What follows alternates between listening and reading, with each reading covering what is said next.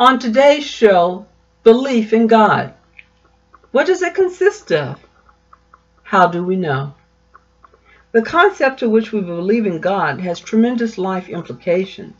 My personal strength as a mortal stems from a strong belief that God has been and will always be my life source.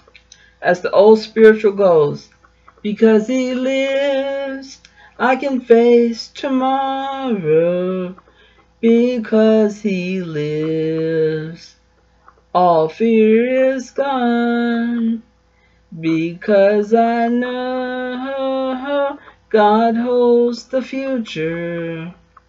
And that makes life worth the living because he lives. As a mortal, I too have been at the end of my rope, tempted and taunted by Lucifer and his children.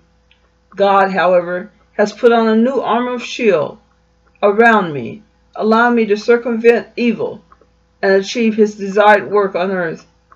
God has instructed me that my time on earth was given, as well as paid by him, and God, not myself, will determine the date of the ending of Tanya Renee Lee's exploration looking forward to growing in spiritual path of truth, love, humility, and understanding.